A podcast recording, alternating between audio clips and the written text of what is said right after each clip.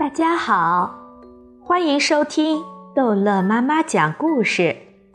今天逗乐妈妈要讲的是《淘气包马小跳寻找大熊猫之如果还有一种假设，能够声情并茂地把大熊猫这段内心独白表达的这么流畅，唐飞为自己居然具备这样的才能惊叹不已。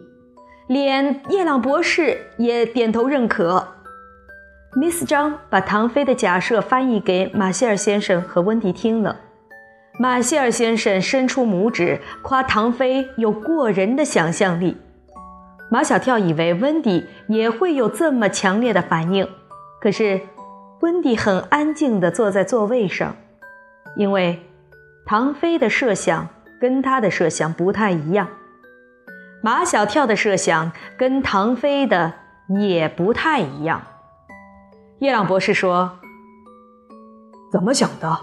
都说出来。”马小跳，把你的假设也说出来给我们听听。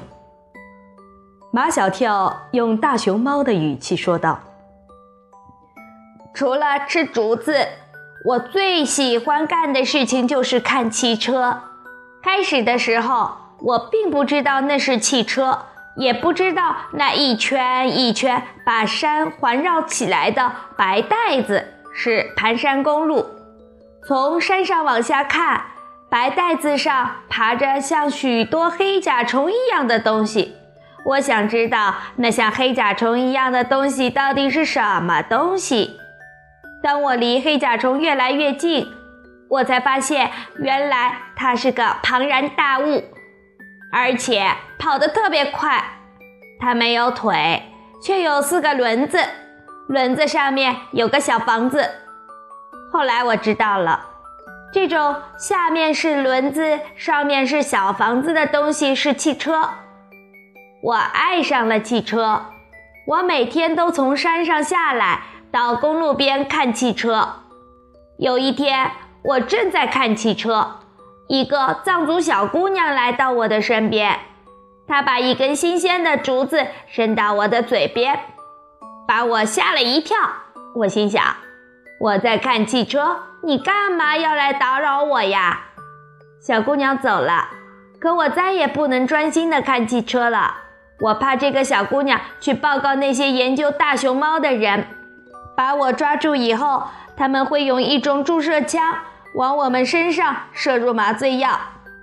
当我昏迷以后，这些研究大熊猫的人会给我戴上一种颈圈，这样我无论是吃竹子还是睡觉，不管我干什么，他们都知道。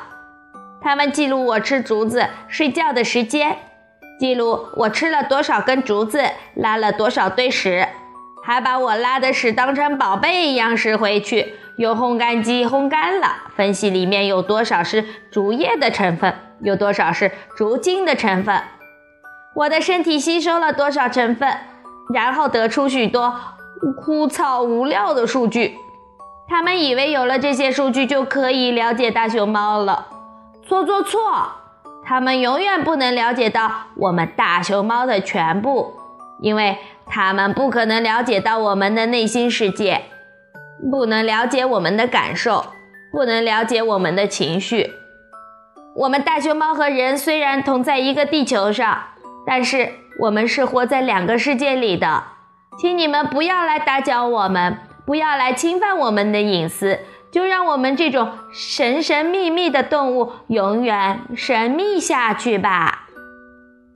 马小跳想到哪儿说到哪儿，越说越远，离事情的真相。也越来越不靠谱了，唐飞不得不提醒他：“马小跳，让你假设大熊猫是怎么进树洞的，树洞外面那块大石头又是怎么回事？你别胡言乱语。”叶朗博士却对马小跳的胡言乱语格外感兴趣，他还把马小跳说的话一字不落地翻译给马歇尔先生听。马歇尔先生感叹不已，他好像十分激动。但马小跳听不懂他在说些什么。他说：“Miss 张把马歇尔先生的话译成汉语。马小跳，你是一个诗人，一个哲学家，一个真正的孩子。你有一颗慈悲的心。尽管马小跳一下子得到了这么多的赞美之词，唐飞还是觉得马小跳说的是胡言乱语。马小跳，你说大熊猫从山上看山下的汽车像黑甲虫，你知不知道大熊猫的眼睛根本看不远？我说的对不对，舅舅？你说的对，但我很欣赏马小跳的那种思维方式。那是真正站在大熊猫立场上的思维。唐飞不管这些，他继续给马小跳跳漏洞。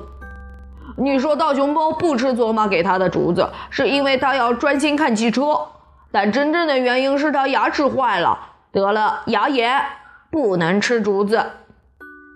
马小跳说：“我们这是在想象。”你接着往下想象。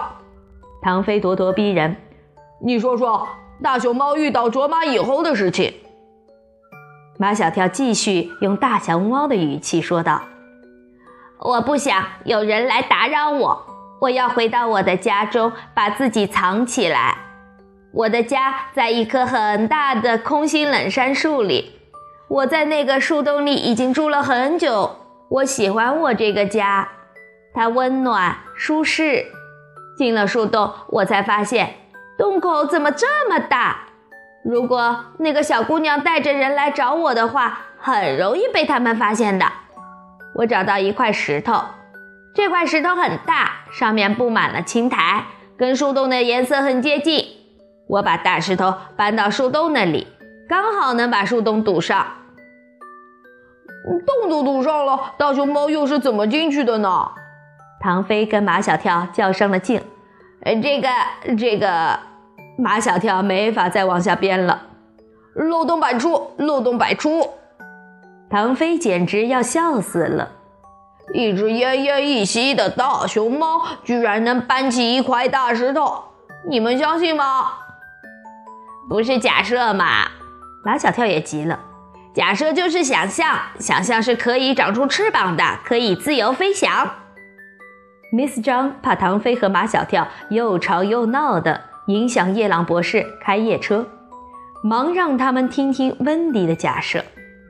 听了唐飞和马小跳的假设，温迪已经不知道自己应该怎么假设了。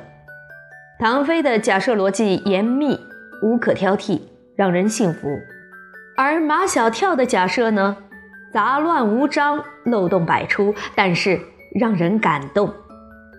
如果说要合情合理，唐飞的假设合理，马小跳的假设合情。